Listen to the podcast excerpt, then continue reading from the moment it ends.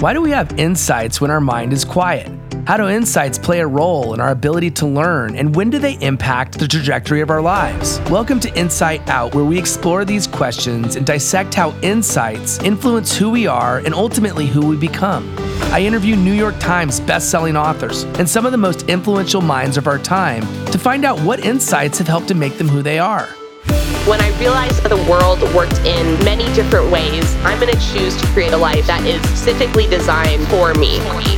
I see infinite capacity to think and create. That's the magic that we all have. You can tap into that any point in your life. You just have to decide to do it. And as a leader, you have to be a transition figure. As Dr. Covey said, be a light, not a judge. Be a model, not a critic. If you're like me, constantly working to design a life that will allow you to reach your fullest potential so that you can leave your mark on this planet, then you're in the right place. I'm glad to have you on this journey and hope you enjoy this episode of Insight Out. I am so excited to talk about this topic of how to be more interesting. In fact, the art of being more interesting and what it takes to flex that muscle that exists within each of us that makes us stand out, that makes us memorable, that makes us be somebody that others want to be around. And so you highlighted the book the Game by Neil Strauss is, you've said this a few times. You've said it's one of your top three favorite books, but even if it's in your top 10 or top five, that's saying something.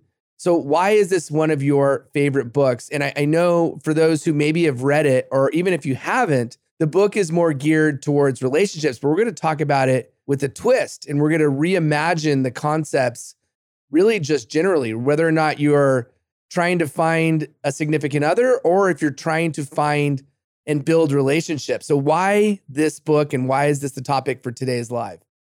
Absolutely. You know, first of all, I, I find Neil Strauss just as a human being really interesting because Neil made a decision in at the time where he wrote the game to go on this quest to be the world's best pickup artist.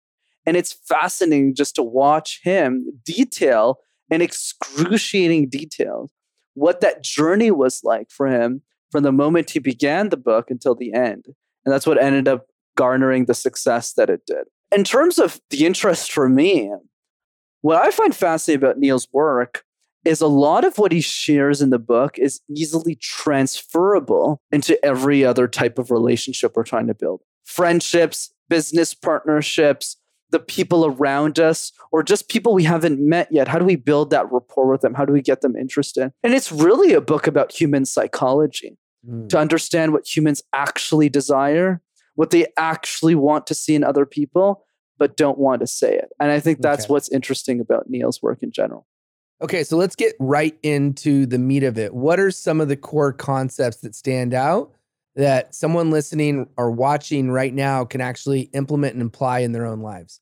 Absolutely. So I would say the first thing is this idea of peacocking. So peacocking is a term that Neil uses in the book to describe someone who stands out, either stylistically or the way that they lead with conversations.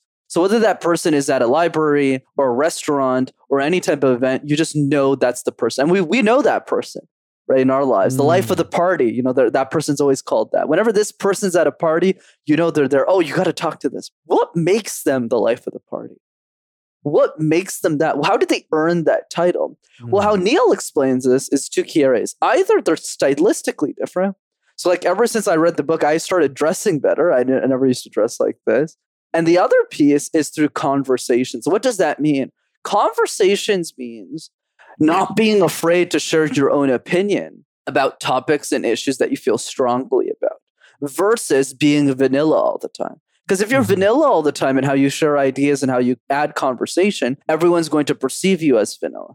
Whereas if you share actual beliefs that you have about the world, and often if those beliefs are controversial, even better, some people might not like you as much, but other people will start to really fall in love with who you are and what your your message is. So that's the first idea is to peacock more in your life?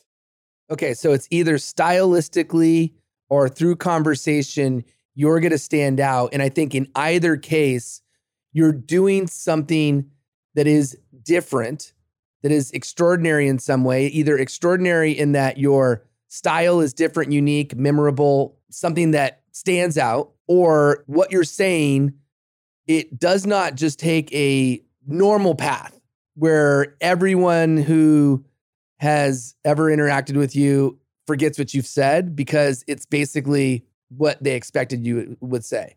Instead, you're saying things that maybe are your personal viewpoints that might go against the grain or might be a bit different or unique. Is that right? Absolutely. Right. It's about not being afraid to share ideas or thoughts in a way that if other people disagree with you, you're able to stand your ground and easily defend those ideas because you believe in them so much. Whereas most human beings, they tend not to do that. They mm-hmm. tend to disagree, or worse, they tend never to share their opinions at all about certain aspects of things. And that's why those people often don't get heard. Right. So that's the first piece. So share your opinions, bottom line, and don't be afraid to take a stand. Don't be afraid to have a POV, a point of view. And even if that point of view, and especially if that point of view is counter to what everyone else believes, a question that I often ask my guest is what is a commonly held belief in your industry that you passionately disagree with? And so that's a question I ask my guests, but that's a question you could ask yourself. What is something that you passionately disagree with that you believe in? That there, what, what is something that others passionately believe in that you disagree with, right? And so, super cool. My wife grew up in this area called Arcadia, and there are peacocks everywhere. You got to be careful not running into a peacock. But when you see the peacock with their giant feathers up in the air, it's very clear that they use that to get noticed they use that to find their mate. And so in this book, obviously, it talks about it from a perspective of love and relationships. But we're saying in general, this is how you get noticed. Okay, so that's one really big point. Peacocking. Let's go to number two. So, number two is really spending time to make the other person feel like a superhero. You know, I was talking to this amazing woman named Juanita a couple of days ago. And what she said really stuck out to me really explains Neil's point perfectly well. And she says, whenever I think about people's lives and their stories, I picture them as if they're in a movie. And I stopped her because it was such a fascinating insight. Because I told Juanita, Do you realize what you're doing? And she said, No, what am I doing? I said, You're uh, subconsciously telling people that they're movie stars. Because whenever you're talking, let's say I'm talking to you the first time, and I would say something like, You know, Billy, I feel that whenever you're talking about your story, I can just picture you in a movie in my head. You're mm-hmm. subconsciously telling them that they're amazing. You're adding value to who they are. But here's the other piece that I got from Neil that not many people understand about listening deeply and what other people are saying and how they're feeling or how they're reacting to a situation. Is listening, interestingly enough, also creates mystery. So let's say me and you meet the first time, okay, which I do all the time when I meet new people. I generally just let the other person speak? Like we did when we first met. Remember, you talked first. I said, "Hey, just tell me what you're up to." And you, you know, you gloated about oh your accomplishments. Oh yeah, no, I'm kidding. You're I doubt that happened, but well, I actually have the recording, so so we'll see. Uh, that never happens. It's always the other person that goes first, but we could see. But I, will take your word for it just right now. But we'll see with the recording. Go ahead. I'm I'm just messing with you. but you did speak first, though, and and the reason I do that is because as we're listening to your story, as I'm listening to your story, I'm asking you follow up questions and you're answering them. Your intrigue in me starts to increase a lot. But what I do at live events is I actually ask the questions and then I walk away. And the reason I do that is now these people get really obsessed to really know what I'm up to. Well, Brent, you didn't tell me anything about you. I really want to know what you're up to. What project are you working on? And I always reply with, hey don't worry about it. You know this this is about you like in your in your vision. It was such a pleasure to meet you and i can't wait to see you soon. So when you do this i, can, I just of have fun with it from neil's book is what listening does is it creates intrigue it creates mystery in who you are because people suddenly get really curious about what you do because you haven't shared anything yet. And that's another fascinating piece that i got from neil in, in the context of what he did in the book anyways. Yeah and look i think can't tell you how many zoom calls i've been on where it's a 30 minute meeting, 27 minutes go by, and I haven't said a word about me. Yeah, you're really and, good at that too. And it's just an interesting dynamic. I haven't heard it put the way you've described or the way that Neil describes, whereas you consciously and specifically don't talk about yourself for the purpose of keeping that intrigue, which is an interesting component to it. And, and I, it's a fascinating thing to dissect the psychology behind that. What do you think? Before we go into number three, I want to make sure that how could it be done in a way where it doesn't feel like you are avoiding talking about yourself? Because I think that's the other component to is you don't want people to think that you're, for whatever reason, purposely avoiding talking about yourself. Right. And this is number three as well. It kind of trickled. I love the question though. The compromise that I put is I always like them to let them talk first. I, I like what you said there, 27 3, right? Where they talk for 10, 15 minutes, they really get their ideas out. And then, sure, you can answer a question or two. So you're still sharing information, just nowhere near and directly as proportional to them. But to point three, because I think it ties in well, so we might as well go there, is being very comfortable with the actions that you take and the decisions that you make. Okay. Being confident in the actions that you take and the decisions that you make. So here's the thing that gets people interested in you. And it's this idea that not really what you do, but how confident in how you do it. I could have been a fireman. It doesn't really matter what I ended up. I could have been a plumber. I could have been an electrician. I could have been, I don't know, insert career here, doctor. It doesn't really matter what you do, but how you communicate what you do. So if I came up to you and I said, you know, uh, public speaking is what I do, Billy. I'm a speech coach. It's like, you know, the typical accountant, right? Yeah, you know, I'm an accountant. I like numbers and that's it. There's not enough breadth. There's no depth to what you do versus somebody who says, you know, Billy, being a public speaking coach is really important to me because of X, because I really want to help other people. So what you're doing is you're sharing, you're communicating values, who you are, and you're very confident in that. So going back to your question as well around, well, what happens if you don't answer questions? I'm actually very tacky and fun about this because I'm super comfortable in my skin. So people go, well, what about you? And I go, what about me? And they say, well, I, well, I want to learn more about you. And I say, but you're the superstar of this conversation. So you don't need to know anything about me. I do this mostly with uh, with specific types of people. But the key is is through that, it's just my way of being playful. It's my style of communicating. But the point that I'm driving with with this message though is be more comfortable being you. I like being tacky. I like being a little mysterious. It's more. I like that from Neil, so I pulled it from there. But I think the lesson is the more comfortable you are in who you are, you'll attract more people towards you, and more people will want to know more about you. Mm, well, and it goes back to the very first thing you said with point number two, which is you make people feel like rock stars. And I think that's a really, really key point that should be underscored because when you make people feel really good about who they are, that gives them a very, not only a very good feeling, but it endears them to you. It makes them respond to you and be even more curious about you. So we've touched on three big points. What are some of the other key areas that you took from his book? And then we can go any direction we want because we don't need to limit it to, to Neil's book. We go any direction you want. I mean, I have a lot of thoughts on this subject because let's face it, when we show up, whether that be in social setting, in business setting, you name it, there is a finite number of seconds, not minutes, seconds we have to make people, help people have a positive impression of us. Because let's face it, we judge people. Like, let's just be real about it. We judge people instantly. Everybody is forming a judgment about the other person in microseconds. And may even be completely unconsciously or subconsciously that we're making these instinctual decisions on do we trust this person? Do we like this person? Are we interested in this person? All of these different things happen in rapid succession. And so it's incumbent upon us as individuals to think through what we could be doing proactively to create that positive first impression. And I think part of it also is a lot of people have the I, I, me, me syndrome. They're talking about themselves constantly. And if you count the number of I's and me's in their dialogue in the in the conversation, it's like 60, 70% of the conversation usually points back to them framing everything from their perspective. Even when somebody else says something about them, oh, my daughter. Oh, I also have a daughter. Oh, this. Oh, yeah, I it's always comes back to them.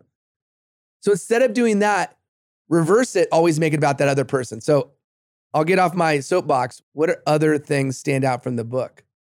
Absolutely. And the I, the me is, I absolutely love that share, Billy, right? Because if 60, 70% which is all about you all the time, you're giving away too much information about you.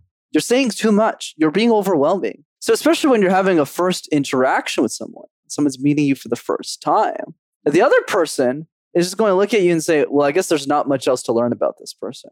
There's not much else because they've already told me everything. So there's no more surprise. And that's why the mystery is so important. I, why I like it. And I got that from You're, Neil. you're a man of mystery, bro. That's what man it of is. mystery. right? is listening often leads to more intrigue and mystery. But mystery is also surprise. And who doesn't like surprises? I'm sure you've had your own fair share of surprise birthday parties. You'd get up and your wife would be like, Happy birthday. And there'd be like a bunch of people there at your house. I'm sure you've had that because you're Uh, nobody could throw me a surprise party. I want a surprise party thrown for me, but it- my wife will tell you she'll never do it because she knows that it's too hard to pull off, and she'll say that I have too high of standards. So it's- You I'll do. ungrateful. you kind of do. but she's a smart woman. But the point is, is I'm sure you've been surprised at some point in your life, even if it's in the small way.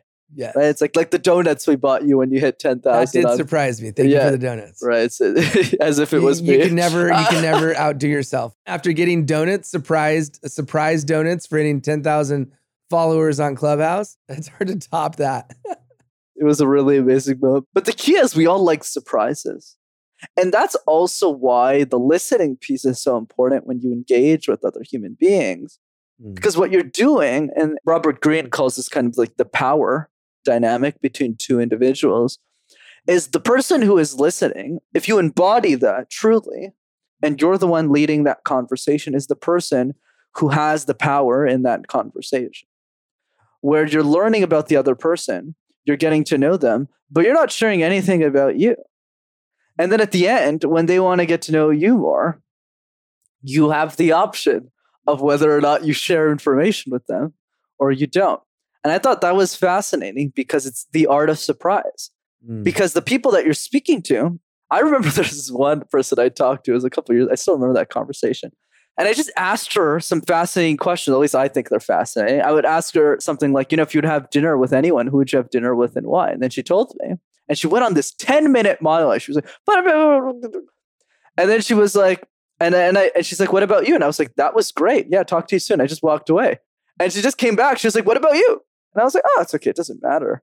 But my answers to the question, you know what you showed there really remind me. And I just kept going on her. And she asked me five times, hey, what about you, Brendan? And she kept asking me over and over and over again.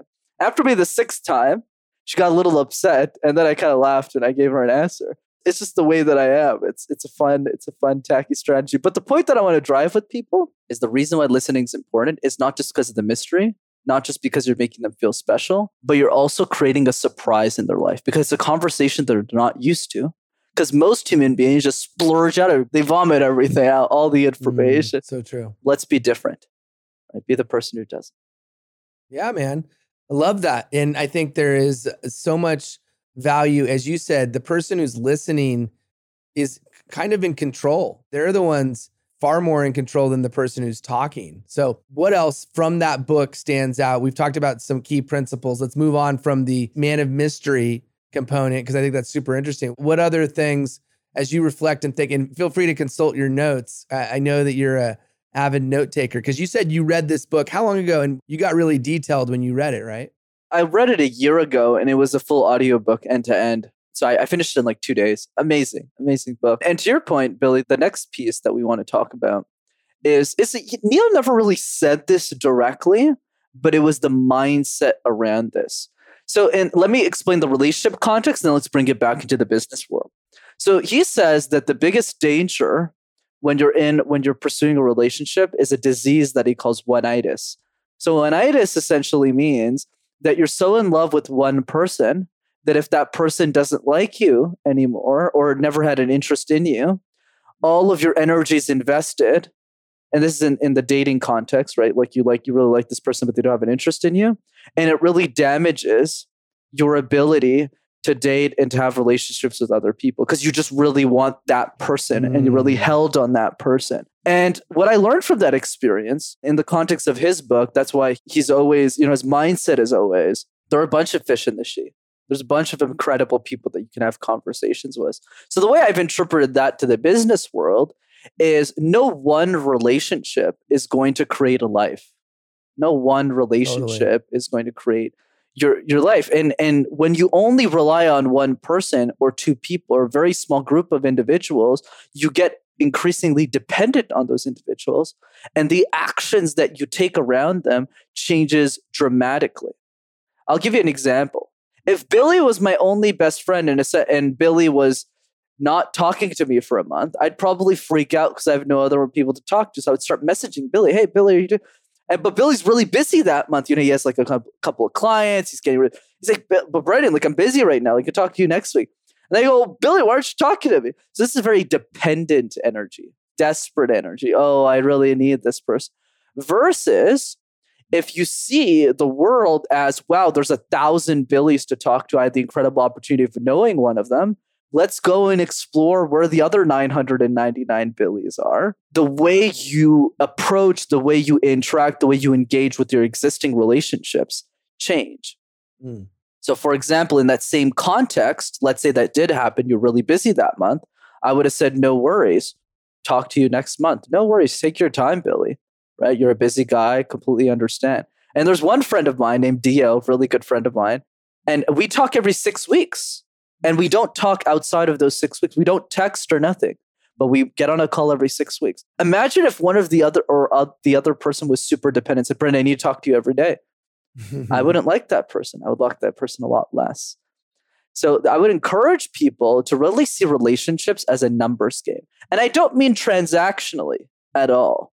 I mean being more open, being more vulnerable, sharing more of yourself to the world so you can have more high quality relationships in your life to rely on around you. And that's why the one thing I give myself credit for is my support system is really strong. So if something mm-hmm. bad happens to me, they quickly fix me up in like 24 hours. And that's why my mental health is really strong. And I encourage I want that for everybody. Billy, that's why yeah. I encourage you to have more conversations and realize that at the end of the day, there's high quality relationships and people around, and you just have to have more conversations. I should start talking to more people than you. I, you really I should, actually. yeah. So, you know, it's funny, man, because I think there's this idea and concept that I learned, I don't know when, probably about 10 years, eh, eight years ago. It's having your own personal board of directors. There's two ways you could do it. You could have personal board of directors in an imaginary sense. If you read Think and Grow Rich, you can literally think of people who you admire, who you know because you've studied them, because you know and understand the way they think. And then you could literally visualize talking to them. And then a, a, very different type of personal board of directors are people who are close to you, who you have really strong relationships with, who you can ask for feedback, advice, anything that you need to help give you the support you need, as you said, to have the mental health, to have the clarity, to have the things necessary to thrive and to be in a very good headspace. And so the other thing that's really interesting that you talked about was this idea of when somebody's needy, when somebody is over the top, obsessed with another person, it's like dating, right? People want what they can't have and they push back people that are over the top obsessed. If somebody is showing signs of neediness, most people push that away. And it's true in a relationship, love wise, just as it's true in business. And so I think we need to be really mindful of how we show up and, and how we might, even if it's not intentional, how we might be perceived as being ultra needy or in some ways obsessed with other people, even if we love them and we really want to be around them. So understanding that psychological perspective on things is really, really important because if you want people to like you, if you want, if you want people to want to have you in their orbit, you can't go too far because they'll resist that. The more you push, the more they resist. And so, how do you know? How do you know if you're falling into that trap? I think it's partially EQ and understanding other people on an emotional level. And part of it is self awareness. And those things go hand in hand together because the more aware you are of your own, I guess, how you show up, and the more aware you are of the other person and the signals they're putting off, the more you'll be able to gauge whether or not you should throttle back. Because it's like you and me, we're a great example. Like we're we became instant like friends and our friendship has become even bigger and better because we love collaborating, we love doing lives, we love working together, we love going on Clubhouse together. And it's like, it's mutual. Now, if one person was doing it and the other wasn't, like you and I are like, hey, let's do a live today.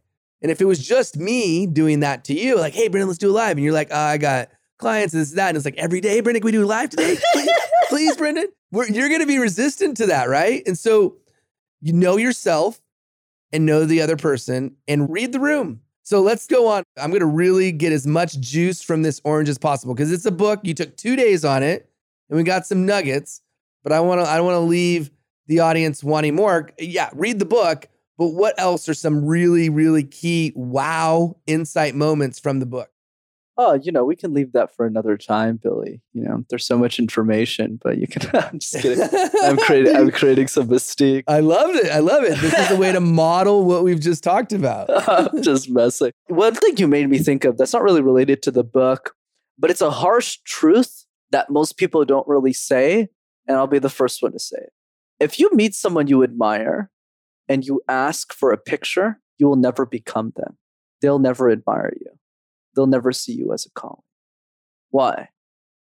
Because their friends aren't asking them for pictures. It's like if I met Billy the first time and I said, Oh my God, Billy, I'm such a fan of yours. Can I please have a picture with you? And the way that the people you admire will perceive you will say, Oh, this person's a fan.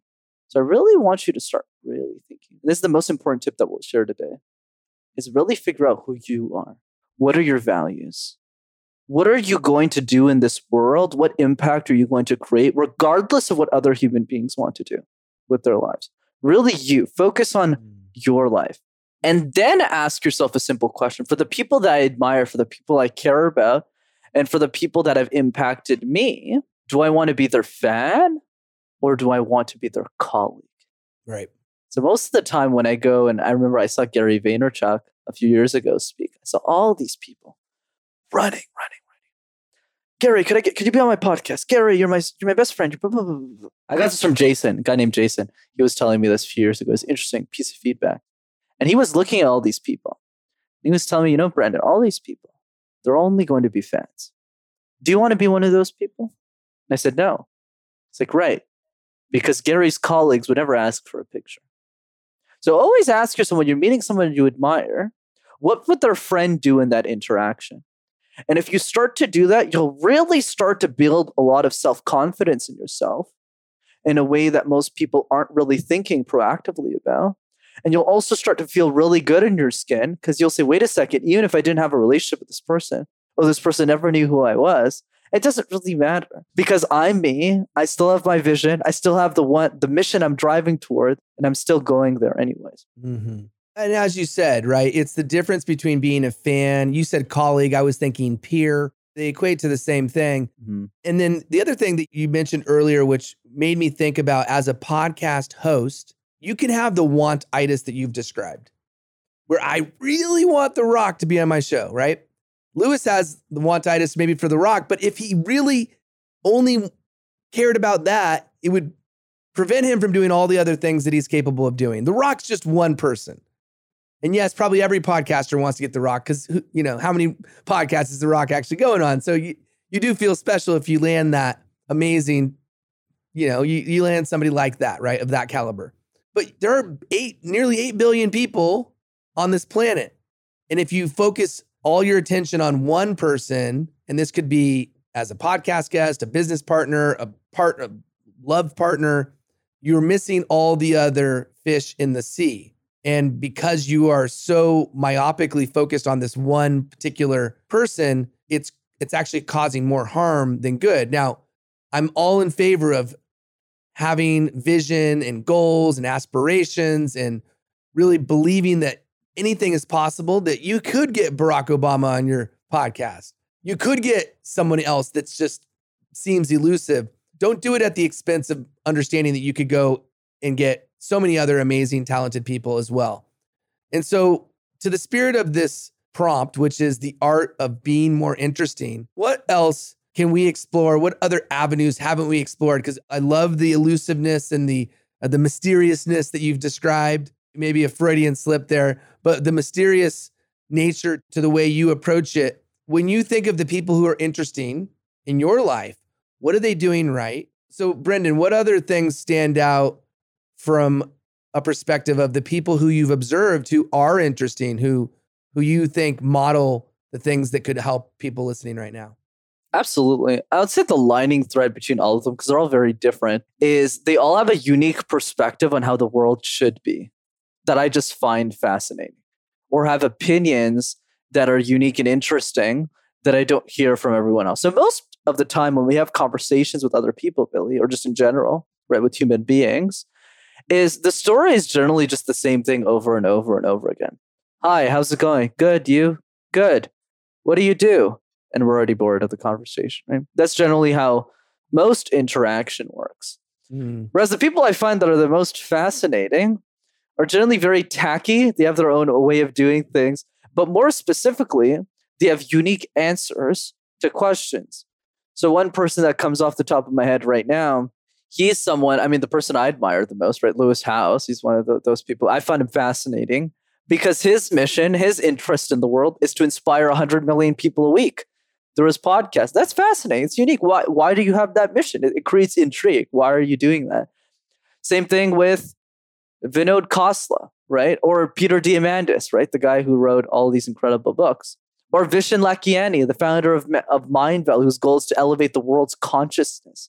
What a fascinating, odd vision for somebody.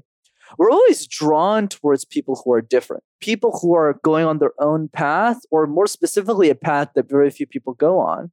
And we tend to be attracted to those people Mm. more often. So, what I encourage people to do, because we all have this, these people aren't special. They're incredible human beings. They've achieved a lot in their life, but they're not that different from you.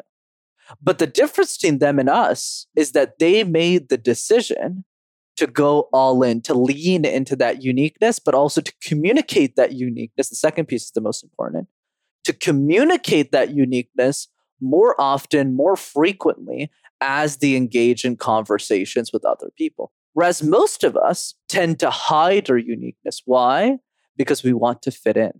Mm. Oh, you know, when Billy asked me a question, I, I don't know if you remember the first conversation we had. I'm sure you do.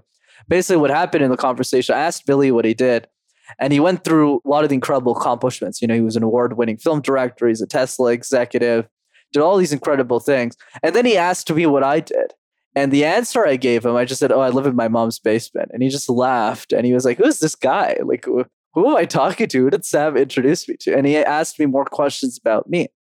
Whereas most people, when they're talking to a Billy esque character who's ex- extremely handsome and very well accomplished, we they, they tend to want to reply with, "Well, um, well, Billy, um, I have a YouTube channel called Master Talk, and this YouTube channel is here to help millions of people across the world with their communication skills." Instead of just taking it easy and just realizing that the other person online is just a human being too. Mm. So I just made a joke about, yeah, I just live in my mom's because it's true. But notice I'm comfortable in my skin as I communicate that. Most people wouldn't. Most people would be embarrassed that they lived in their mom's basement. Whereas me, it's like, no, that makes perfect sense because she's right there and I can spend time with her every single day. So that's the point I really want to draw out is take the unique perspective you already have in your life and share it more frequently with the world. And I promise you, if you do that, two things will happen. One, you'll start to detract from many people around you who are your friends. They're going to say, Oh, I really don't like this Brendan guy. But at the same time, a lot of other people will go, Hey, I really want to spend time with this person. That's what I encourage you to do because that is the key to not just being more interesting, but also being more happy. So you're not stressed out Mm. every time you're meeting somebody new. Yeah, and I feel like there's like two sort of core components to what you just shared. On one hand, there's the boring conversation piece, and on the other hand, they're and, and they're they're they're very close. So how do you avoid having kind of the expected conversation? Because if you have the expected conversation, it's like, how's the weather? Where are you from? What do you do? Blah blah blah blah blah. Then there's the other component, which I, I dovetails nicely into what you shared about people like Lewis, like Gary, like any number of people. They have, uh, you know, Chris Do. They have an audacious mission, and that I think is something that makes them unique or interesting. Like their vision, their path, the mission that they're on makes them interesting. But a question I have for you is: Does it make it interesting to you, Brendan, or does it make them interesting to everyone? Ah, so definitely the first one. I mean, that's definitely something I'm personally interested in. But I also think the world is more interested in that. In the same way, why would so many very successful software engineers, people who could have been paid a quarter of a million dollars a year, $300,000 a year, why did they go work for Elon Musk on this thing called SpaceX? Why do these people go work for visionary entrepreneurs when they could have a much safer life, make a lot more money on the table? But why do they make those decisions? Because they're so inspired by the person behind the company, the person behind the idea, the vision, the crusade that they're going after. So, yeah, I definitely think most of us would be interested in that, not just me.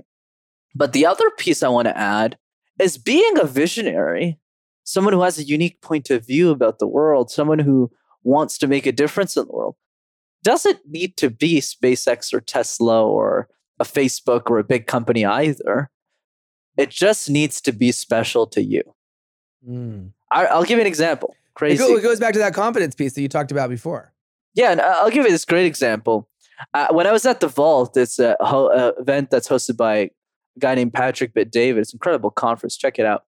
I was talking to a group of pizza owners, like they own two to three pizza franchises. So obviously, when you, when I'm like, okay, what's a pizza owner? Honestly, I was just like, what, what's the thing? But after 10 minutes of speaking to him, I was really fascinated by these two individuals because they were so obsessed with pizza, so obsessed that we had pizza for dinner. And then as we were eating dinner, one of them comes up to me, literally goes, opens a crust and goes, smell it. she literally does that. I was, so at the, at the beginning, I was shocked. But then after a couple of seconds, I was like, I kind of like her. And I started sniffing the, the bread. I literally started smelling. I was like, I never did this in my life. And she's like, what does it smell like? And I was like, bread? She's like, exactly. See, Domino's and all these other pizza companies, it's all about yeast. But this pizza store is good because you don't feel stuffed when you do you feel stuffed, Brendan? I was like, no. It's like, exactly. The pizza's really good here. So we approve.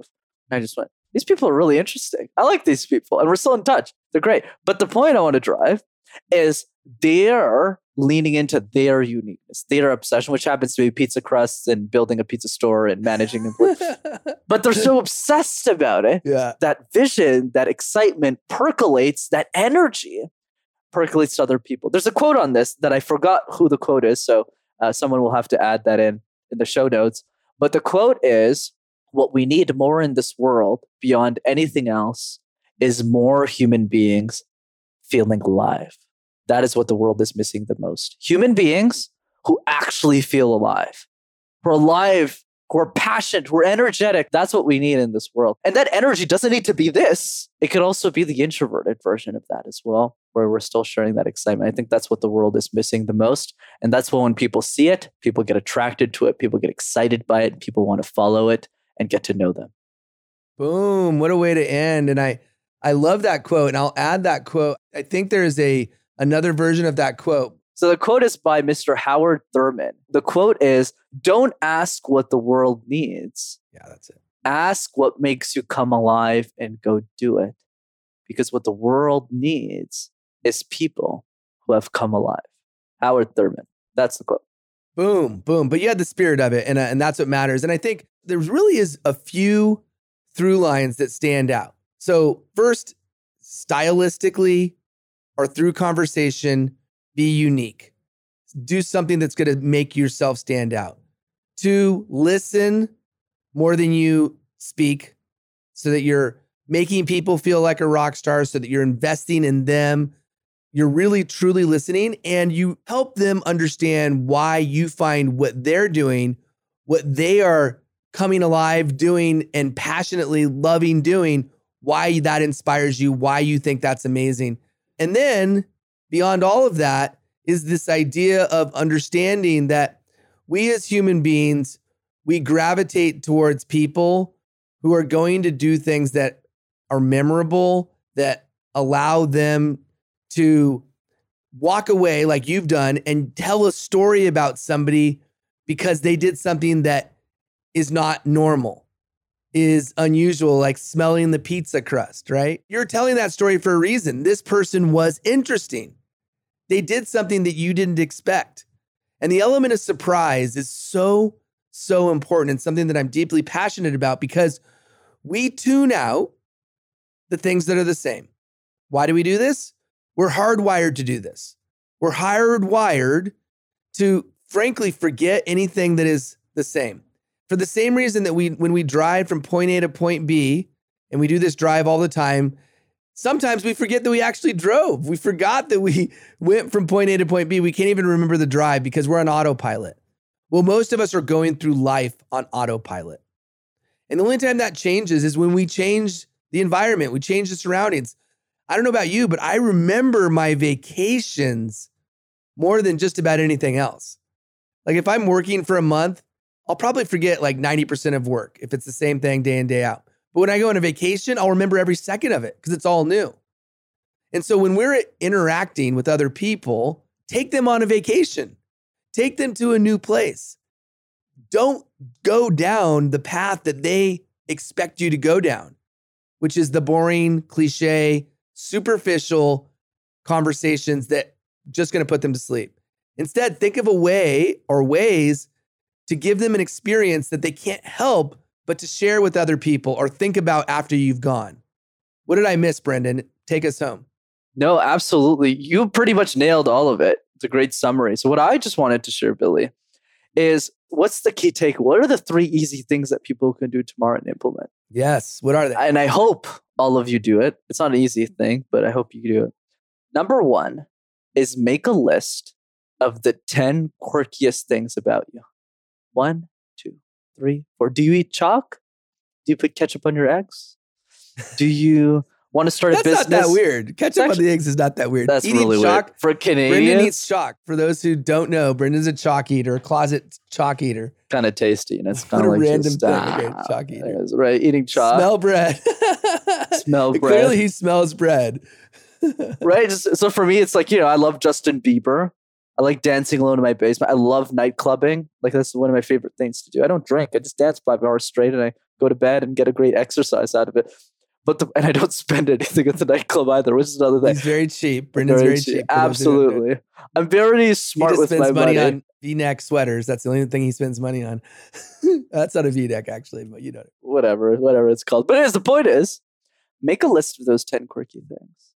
And then number two, rank them by easiest to share versus hardest to share. And then number three is to share one of those things at a time to everyone around you and see how they react. And that's the magic. And this is what I'm grateful for. And I really want for everyone else, Billy, is I'm someone that I can confidently say all of those 10 things, everyone who's closest to me knows all of those 10 things. And they think I'm weird as shit, but they love me anyways. And it's those 10 people who know pretty much everything about my life that give me the confidence to just be who I want to be.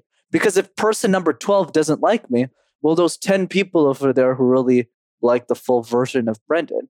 So I can just keep moving forward as if nothing happened. And I want that for every human being because unfortunately, most people don't have that. Okay, so that right there is super actionable and something that people can immediately do, right? So come up with a list of questions, think about which which ones are the easiest to do and then go share it. I thought you were going to say two more after that. So now I'm wondering, okay, I want like two more action steps. I was like, okay, that's I feel like that's all one with three parts. So Mm. what's two and three that somebody could be doing right now? Absolutely. I would say the other piece is is what we call the top 10 rule. So the top 10 rule is super simple. Generally, people you know that you'd love the most generally know other people that you'll also enjoy spending time with. So what I would encourage you all to do is make a list of the top 10 people in your network and start introducing them to each other. Because when you do that, you'll be able to start those conversations a lot faster and get into those quirky qualities about you in the in the step one and share those more. So the reason that I was able to share with Billy that I lived in my mom's basement, I, I really had no filter in that conversation, is not because of magic or random chance. It's because he was an introduction from one of my top tens. So I know if Sam Kamani makes an introduction to somebody, the person that I'm being introduced to is probably pretty chill, pretty easygoing individual. And if they're not, I would go back to Sam and say, Why did you introduce me to this person? which hasn't happened yet, uh, which is why uh, Sam is such a great source of high quality people. So that's why I go deep really fast with those people. So that's step two is make a list of the top 10 people in your network. And top 10 doesn't mean money or status. It just means people you personally find interesting. And then have those people introduce others to each other. That would be step two. I love it. And I'll give step three. Step three is take an accounting of the interactions that you have and be real, honest with yourself. Am I having a boring cliche conversation that they could have had with somebody else? If they could have this exact conversation with somebody else, is that the conversation you should be having? And I want everybody to recognize that there are only so many minutes that you're on this planet. Literally. Like we don't know what that number is. We don't none of us know. I mean, maybe some people, oh, I only have 6 months to live. Okay. You might have a rough estimate, right? Of how much longer you have. But for most of us, we have no clue. It could be 20 years, 50 years, 80 years. We just don't know. But what we do know is that everyone has an expiration date. Everyone will be gone at some point. And so you have a choice to make. Do you spend the moments that you have doing what other people are going to do, or do you spend those moments doing what only you can do and only the types of conversations that only you can have? Think about it. So take an accounting of the conversations you're having. Be really conscious when you're done with your next conversation, when it's an introduction conversation, you just met somebody on LinkedIn or you just got introduced to somebody, think back and reflect immediately after having that conversation and write down what went well, what didn't go well, what were those conversations that were just recycled nonsense versus what was really unique and different. And when it's unique and different, that's when it's interesting. So hopefully you enjoyed this one. Thanks for joining. Until next time, make it a great one. We'll talk to you all very, very soon. Thanks for being here. Thank you for listening to this episode of Insight Out. I hope you took away some valuable insights that will help you in business and in life. If you like this show, the best payment you can give is to rate, review, and subscribe to the show on your favorite podcast platform. You can also listen to past episodes and see a breakdown of all the best insights by going to insightoutshow.com. And for the record, there's no greater compliment than sharing this show with your friends on social media. So if there's an insight or a lesson that you liked, please share it and tag both me and today's guest. And until next time, remember, your next life changing breakthrough moment may happen when you least expect it. Insight out.